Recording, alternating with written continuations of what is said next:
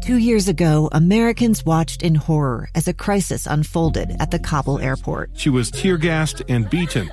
Images of thousands desperate to escape Taliban oppression filled our news feeds. More than 80,000 Afghans made it to America. But the story didn't end there. It was very cold. There was no power, no heat. Who would help our newest neighbors? I'm Andrea Smardon. In Stranger Becomes Neighbor, you'll hear the stories of some remarkable refugees who left their homes and their dreams behind only to start over from zero. Their only possession was 3 blankets. And you'll meet Americans who stepped up to help them. You want me to come when you deliver your baby. What can one person do in the face of an international disaster decades in the making? That's Stranger Becomes Neighbor. Find us at kslpodcast.com. Follow us on Apple Podcasts or anywhere else you listen. We present a special General Conference edition of A Woman's View. Amanda Dixon talks to the women and about the issues that make a difference in our lives. A Woman's View on KSL News Radio 102.7 FM and 1160 AM. I hope you're enjoying your conference weekend, and I appreciate you spending some time with me on a special edition of A Woman's View. This week, I am so pleased and honored to welcome to the program Representative Rebecca Chavez-Houck is here. Hello, Rebecca. Good morning, Amanda. Glad to be back. Such a pleasure to see you again. And I'm delighted to welcome to the program Representative Becky Edwards is here. Hello, Becky. Hello, Amanda. Thank you for coming. And Senator Deidre Henderson is here. Hello, Deidre. Nice to see you. Good morning, Amanda. It's a pleasure to be here. Thank you so much for coming. I want to talk today in a general way, and I'm sure we'll meander as we go, about faith and politics. And I suppose I'll begin, if it's all right with you, Rebecca, with did faith in any way have an effect on your decision to run for office? Yeah. I've had the great opportunity to talk to people that are going through considering becoming ministers in my faith tradition. I'm a member of the Episcopal Church, and we do these days of discovery where we talk about discernment and speaking to our baptismal covenant of serving and seeking Christ in all other persons and doing his work. And I talked to them about vocation, the work that we do in the community, and how that is part and parcel of living our baptismal covenants. And so definitely, I would say that definitely my spirituality, my faith tradition has helped me discern that this is part of what I do. Of course, there's other things that I do in my life that I feel are me living my baptismal vows. But there are clear words inside our baptismal covenant of how we are to serve and seek justice in the world. And this is one of the ways that I do it. So yes, definitely it has guided me. I consider this part of my vocation. Did it guide you in your decision at all, Becky? Oh, absolutely. I am a member of the LDS faith. And for me, I look to some of the legacies that we have in our church and great women, great leaders throughout time, and really I'm inspired and have been inspired by that legacy of service and the commitment to community, to making things better. And that vision that my faith has given me has really formed, I think, the framework for my service and framework for how I see the issues and my perspective on things. And it's been really a guiding light for me during my service as an elected official. What about you, Deidre? Did it have an effect on your decision? Well, yeah, it absolutely did. And I think I can join these other ladies in saying that my faith is the foundation for my life. It also is something deeply ingrained in me. I'm also LDS, and we believe that our Constitution and our government are inspired, and that we have a privilege here in America, and that we have to be part of protecting that freedom, religious freedom, our self-government. Those are very important principles to us as a religious people, and very, very important to me as an individual. And so that played a large part into me wanting to get out and have my voice be heard and represent the people in my area in the Utah State Senate. So if it had an effect on your decision to run, your faith had an impact on your decision to run, now that you're in the Senate, does your faith have an impact on the issues you pursue on the legislation that you support or write?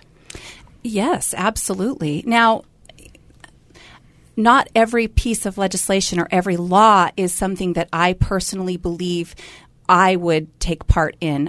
For example, LDS people don't drink. You know, we don't smoke, but we don't prohibit those things. Those things are still legal. So, yes, it does provide that foundation, but it's certainly not some kind of, theocracy. Right, right. Does it have an effect on the legislation, the issues that you're interested in, Becky? I think it really has. For me, the issues that I feel most passionately about are those that deal with individuals who may not have as much access to services. They may not have as much access to power, and to really represent those needs in the community and help lift everyone so they can really be more self-reliant and have a greater sense of joy in their life. That has been a guiding principle for me and something that has driven me towards certain areas of legislation. What about for you, Rebecca? Wow.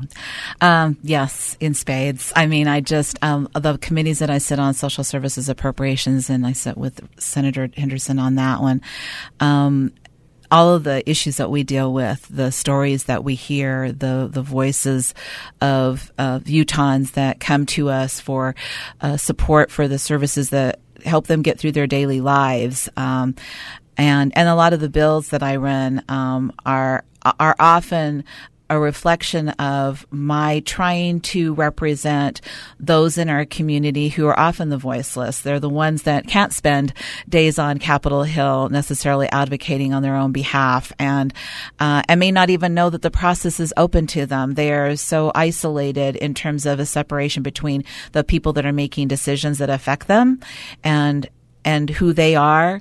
So definitely probably less the bills that I run, but also the appropriations that I work on, and just how we speak on the floor in floor debate, the questions that we bring up in committee with bills that come before us or requests that come before us. We are also always trying to think of whose voice is not here at the table in this dialogue, whose voice is missing. And we try to ask those questions, not thinking about what they might be going through. I need to take a break. When we come back, I want to ask you, the title of this show is A Woman's View.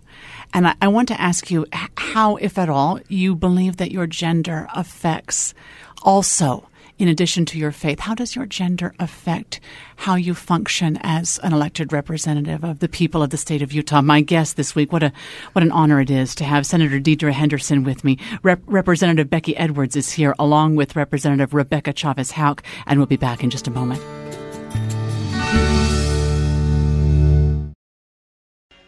You're listening to a special General Conference edition of A Woman's View on KSL News Radio. A happy Sunday morning to you. Thank you for spending some time with us on this special Conference Sunday. Representative Becky Edwards joins me with Senator Deidre Henderson and Representative Rebecca Chavez-Houck. And we're talking about faith and politics on this Sunday. But this is A Woman's View. And if they'll indulge me, I want to ask them this question that I'm sure they probably get annoyed with being asked. And so forgive me in advance for asking you, is there any part that is played in your role as elected representative by your gender? Becky, do you think that's relevant, or is that not even is that a question that should not be asked anymore? I think it still is relevant. I think on the Republican side in the House, we have 63 of the 75 members are Republican, and of those 63, there are just 3 of us women. On the Democratic side, there are 12 Democrats in the House, and 7 of them are women. So the Democrats do a better job, at representing women within their body. But as I look around in our majority caucus, and there are 3 women. Representative Kim Coleman, Representative Sophia DeCaro, and myself, along with 60 men. That's quite a minority. We are in a super, super, super minority there. And why that matters is that I do think women do have a unique perspective on things. They have a unique process that they go through in terms of working with their colleagues. Women tend to be more collaborative. Women look at issues from sometimes a different perspective, because our work as women, both our work in the home and our work in the professional fields, sometimes allows us to interact with a different group of community members than men do. And we rub shoulders with moms and people in schools and our communities, so our perspective is different. We're sometimes hearing different voices. And as we work to represent those voices, it deepens the discussion and it broadens, I think, the perspective on the issues that we talk about. It's incredibly important. And there are lots of groups in the community, Real Women Run, the Women's Leadership Institute, and others that are making an effort to do outreach to women in the community and saying, your perspective matters, what you're doing right now, regardless of your age, regardless of your professional or work background or home in your home and your community. Your experiences that you're having right now are preparing you for an opportunity to serve, and those are valuable experiences and something that could be real contributing factors in discussions about state policy. So I think it's very, very important. Yes. So beautifully said. Senator. Well, I echo all of the things that Representative Edwards said. It's so important, I think, to have this different perspective. Women have a different perspective, whether we want to admit it or not. We do. It's not better. It's not worse. It's just different. And there are so many times when my perspective adds a little piece to the puzzle that wasn't there before. I in the Senate, in the Utah Senate, there are 6 women total out of 29. 3 of them are Democrats, and 3 of us are Republicans. But we have 24 Republicans, and 3 of us are women. So we have better odds, I guess, than the House does, but not much. And when I was elected to the Utah State Senate a few years ago, I doubled the number of Republican women in the Utah State Senate. There was only 1 there at the time. And one of the things that I found right off the bat is that my perspective, especially when I'm talking about policy with my colleagues, my male colleagues, they have their perspective, and it's not their fault that they don't have a woman's perspective. They're not a woman. Right. And that's okay. That's okay. But there was one issue, a tax issue, dealing with the sales tax on food, for example, that they were talking about in a way that I had to finally say, look, I don't know how many of you in this room have actually gone grocery shopping with a calculator before, but I have. And I want to share my perspective with you on how increasing the sales tax on food would affect women and mothers who are trying to feed their families. Thank you, Deidre. Thank you. I don't want to get emotional, but thank you. That is something that I know hundreds of thousands of Utah women needed them to know. And you're right. I don't blame them for not knowing, but it's just not an experience that they've had. The beautiful thing about the Utah legislature is we're a citizen legislature. We all go to Capitol Hill, we work on laws, we pass laws, and then we all have to go home and live with the laws that we pass. And it's so important to have half of our population represented in those laws that are passed, because we have to live with them. And one half of the population may not fully understand how those laws affect the other half of the population if they're not adequately represented. Talk to me, Rebecca. Well, I don't know much more I can. I mean, both points were very well put. I mean, I think the only thing that I would add to it, and it is changing. I think that we have more in our body, both of our respective chambers, that are younger men that have been fathers, that have shared child rearing and managing household responsibilities. But to be honest with you, there are some that are in our august bodies who have not had those experiences. They've deferred to their partners, their life partners, their wives, to help them with those things. And I think we do bring that perspective that Senator Henderson just provided of what it's like on a day-to-day basis to deal with some of the laws that we pass, and what that looks like from a mother's perspective or a single mom's perspective. For example, we've got some on our body that have those perspectives, which is even more unique, I think, and sometimes more challenging when we look at things that we impose and not understanding, since we may not have those experiences ourselves. That's what we hope to do as women legislators, is to say, let's bring all of the perspectives into consideration and how this is going to manifest itself in people's lives whenever we pass legislation or whenever we provide budget cuts. What does that look like in the life of our lives of our constituents and the families that make up our constituency? Beautiful. We've been talking about how relevant the gender of an elected representative is, and we've been talking about faith in politics. I need to take another break, but when we come back, I want to ask you, is the faith of a candidate relevant?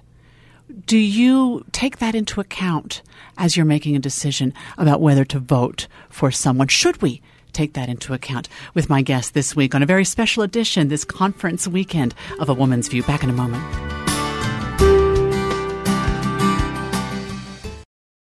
You're listening to a special General Conference edition of A Woman's View on KSL News Radio.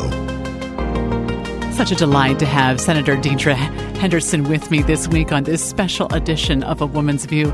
Representative Rebecca Chavez-Houck is here, and Representative Becky Edwards also. And we are talking about, in particular, we are talking about their work as elected representatives. And we are talking about politics and faith and how those two intersect.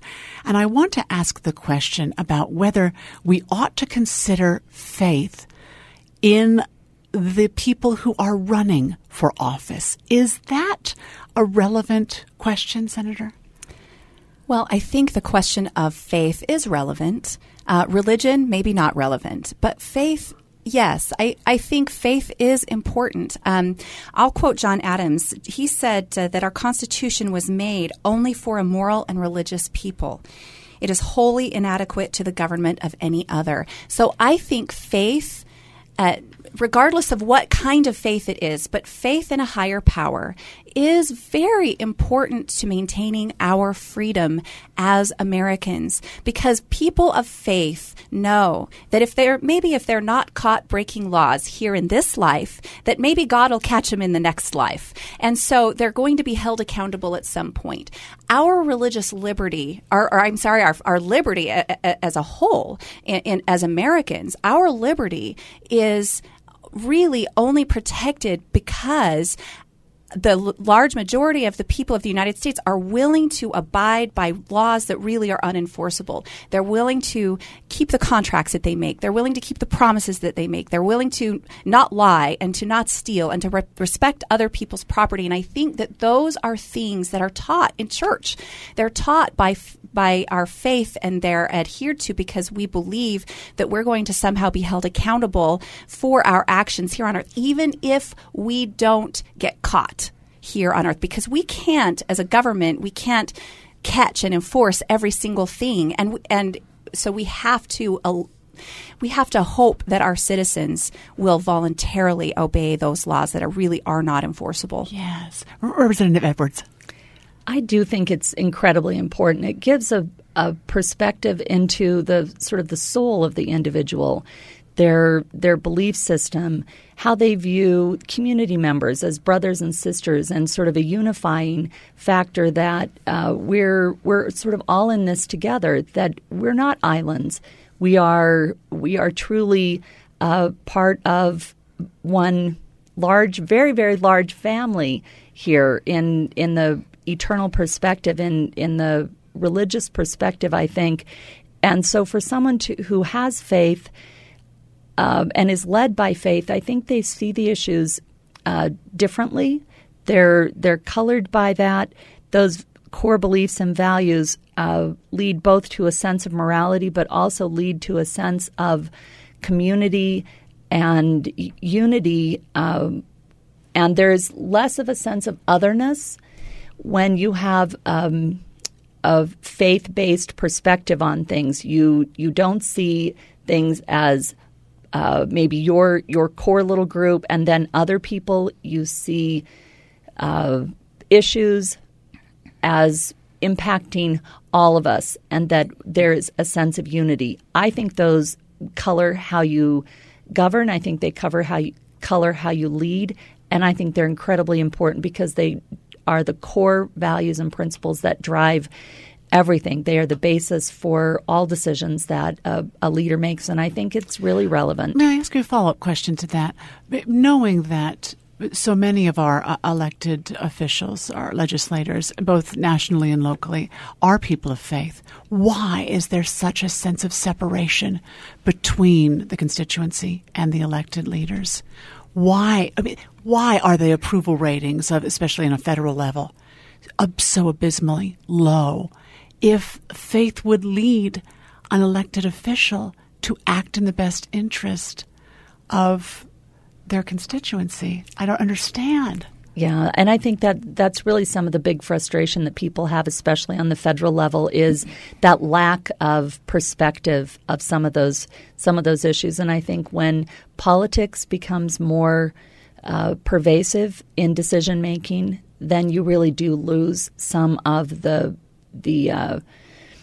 sense of cohesiveness in a community, cohesiveness even as a country, you know, and that has led, I think, to a lot of the divisiveness we see in this election cycle on a federal level.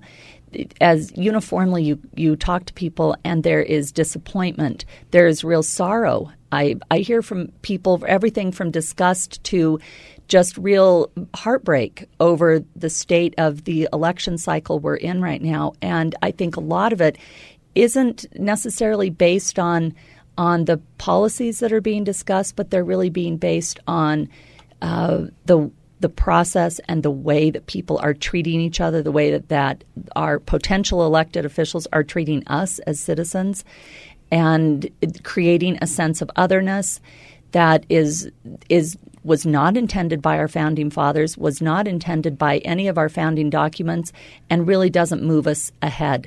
So there's a lack of perspective. I want to come back to that question as soon as I get your response to the first one, Rebecca. I want to come back to that question, though. So I'm glad you asked this question, because I think that although faith guides me and it's part of who I am, it's not the only thing that guides me. And I think that this is probably the area where maybe we might distinguish ourselves. I don't think faith should be something that that distinguishes a person as someone who is to be a good legislator or a good policymaker or not.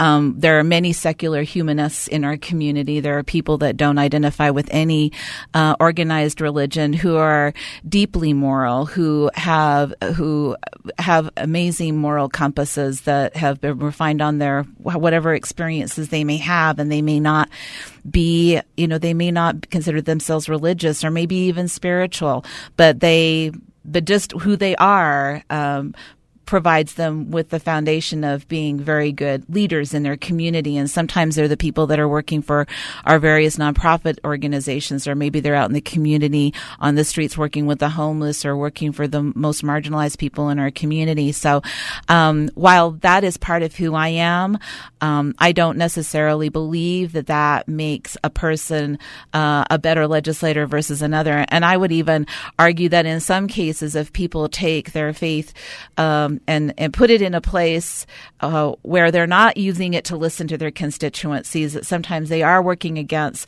the will of the people based on their own interpretation of what their faith is telling them to do, that sometimes it can be harmful. So I think it's about how we discern our own spirituality and how we manifest it as public officials, and then always being mindful of our First Amendment provision that tells us that there is religious liberty, but there also is not establishment. So we have to be mindful of those in our community that aren't, that do not ascribe to any faith tradition. And I feel sometimes that I have to be a voice for them, too, because sometimes they're not heard. Sometimes they feel that they're isolated or they're excluded from our states functioning as a government because they don't ascribe to a religion one way or another. So I have to say that I don't necessarily agree that it's a black and white answer on that necessarily. Not that I'm saying that my colleagues have just said that, but I'm just saying I want to be mindful that doesn't necessarily say that you are someone that should be considered one way or another, whether you ascribe to a faith or not. Can I ask you to respond to something Becky said about talking about the way that people are are feeling, particularly during this election cycle, and that there is a sense, whether you are a person of religious belief or not, of disappointment that is almost to the level of anger in some people. You know, this is our country and our elective process. Couldn't we make it a more civil and, if you'll forgive me for using the word, loving process if we wanted to? Right. What are your thoughts about that? Well, I think that there has been an echo chamber that has kind of cultivated this feeling of that people aren't listening to each other. I'm disheartened by that, because I think when I think about my colleagues here and others that we serve with, that we really try to be responsive when we try to listen to our constituencies. But we maybe obviously there's areas for improvement across the different jurisdictions, across the levels of government, and we'll work towards that. But I am disheartened when I hear that people are disappointed that they don't think that their government is listening to them, that they don't think their representatives are listening to them. And what I would do is kind of put it back at them and say, have you communicated with us? Have you shared with us what your feelings are, what you would like us to work on? Because I think sometimes people don't realize that they can send us an email, or that they can call us, or they can approach us in the grocery store and say, you know, this is something that I care about. This is something that I would love to have you work on my behalf, on our community's behalf. And so there's a two-way responsibility. Mm-hmm. I often talk about, I teach up at the University of Utah in public administration, and I talk about the oath of office that we take as elected officials, but there is an oath that exists within the governed, and that they also need to take the responsibility of engaging in conversation and in civil discourse with each other and with their elected officials if they want to see change occur and in the way that they are seeking. Senator Henderson, what do you think? I mean, we're talking about this anger, and that does not feel right for people of any faith, and really for any American. Well, there is a lot of anger out there, and I've noticed it a lot over the last few years, and it seems to be really bubbling up a lot this election cycle in particular. And I don't blame people for being angry and for being frustrated with what they see when they see national figures pitting each other against, you know, one group against another group. And I really think that we can agree, or we can disagree without being disagreeable. And I think sometimes that's a perspective that the women tend to have. I mean, we can look and listen to a large degree. I mean, everybody's different, but I have found that in my female colleagues a lot, and also in some of my male colleagues. But that we can listen to someone else's perspective and respectfully disagree, and respectfully articulate why we disagree, without the name calling, without the rhetoric, without pitting one group against another. I think that's. That's the key, and that's where we're maybe falling short, at least on a national level. I love state politics in that people have access to us. They have a lot of access to us, and they can actually contact us. They can call us. They can text us. I get texts while I'm sitting on the floor of the Senate about to take votes from constituents saying, oh, my gosh, let me tell you how this bill is going to affect me. Please don't vote for it. This is a perspective that I didn't know about. I don't know what I don't know. And so if a constituent doesn't tell me, then I don't know. So I love the fact that we're accessible. I love the fact that we can listen to our constituents and can make the changes necessary. Are we going to please everybody? Absolutely not. But we can do what we need to do without being nasty.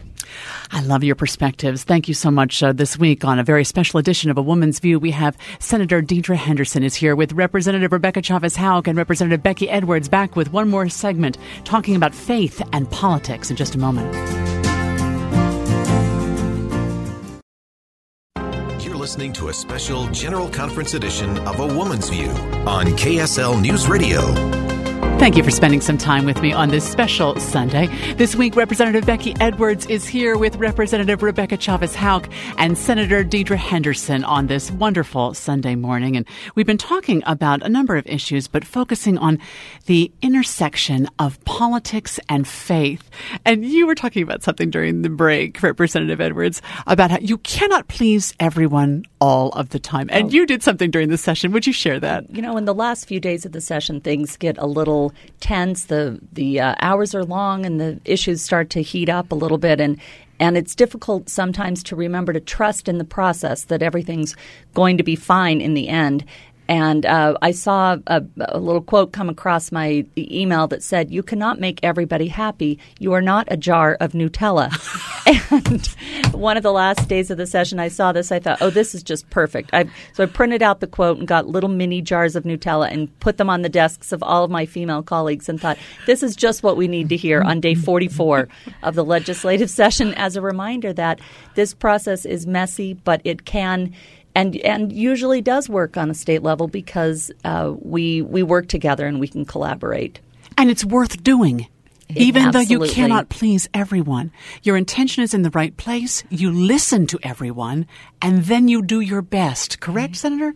Well, absolutely. One of my favorite quotes from one of my favorite senators in the Utah Senate, David Hinkins. He was on TV once doing an interview, and they said, "What's the purpose of having a legislative session every year?" And he says, "Well, the good thing about having one every year is we can fix all the mistakes we made the year before," and that is part of the process. And we do need to have faith in the process, as Representative Edwards said. It's a great process. It is not perfect, and it's certainly run by imperfect people. Mm-hmm. And none of us, well, hopefully none of us, would ever say that we were perfect, that we did everything right, because we don't. We're fallible. We're human. We make mistakes, but that's what the process is about. It's a continual thing, and we can make up for that the next year, hopefully. But I would love to point out that we in Utah, we may only have a few women in the Utah legislature, and we get knocked around a little bit for I don't know, not being friendly to women or something. And I just want to point out that Utah has a long, long tradition and history of being friendly to women's rights. We had the men in our state voted to give women the right to vote in 1870, 50 years before the 19th Amendment was ratified and giving the rest of the women in the country the right to vote. We had the right to vote. We had leaders, early leaders, female leaders in our state, Eliza R. Snow and Emmeline B. Wells, who were leaders in the women's suffrage movement. Emmeline B. Wells was buddies with Susan B. Anthony. She went and fought for women's suffrage on a national level. And so we should be proud of that. And we need to not forget that we have this wonderful tradition in our state. I love that. But before the time is gone, may I ask you this? Because I know that there are some who might be listening and have never considered or considered and then been discouraged by. But what would you say to a woman or the husband of a woman listening?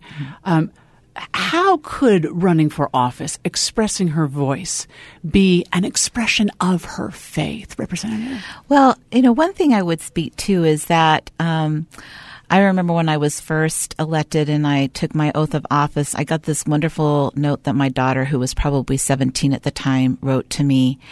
And I have it on my desk. And she just says, "Congratulations, Mom. You are such an inspiration to me. I hope to be able to do half the things that you're able to do for people in our community. And I'm just so proud of you." And I think sometimes people worry that when women run for office that they're going to be taken away from their families and that they're not going to be able to live up to their other commitments to in their lives.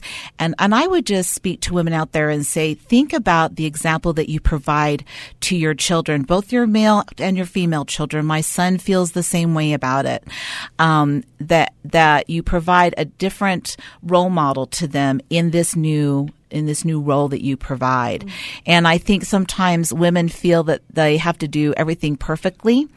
And we can speak to ourselves and say it's not about being perfect, but we know in our daily lives it's about sometimes just getting things done. Yeah. And that's the way we operate on the Hill. We operate on the Hill about getting things done the best we can. I mean, they say you only teach a child three ways. Example, example, example. Yeah. And so I would just implore women to not think it's an either or type of thing. You are an example to your children and to your community and to your spouses.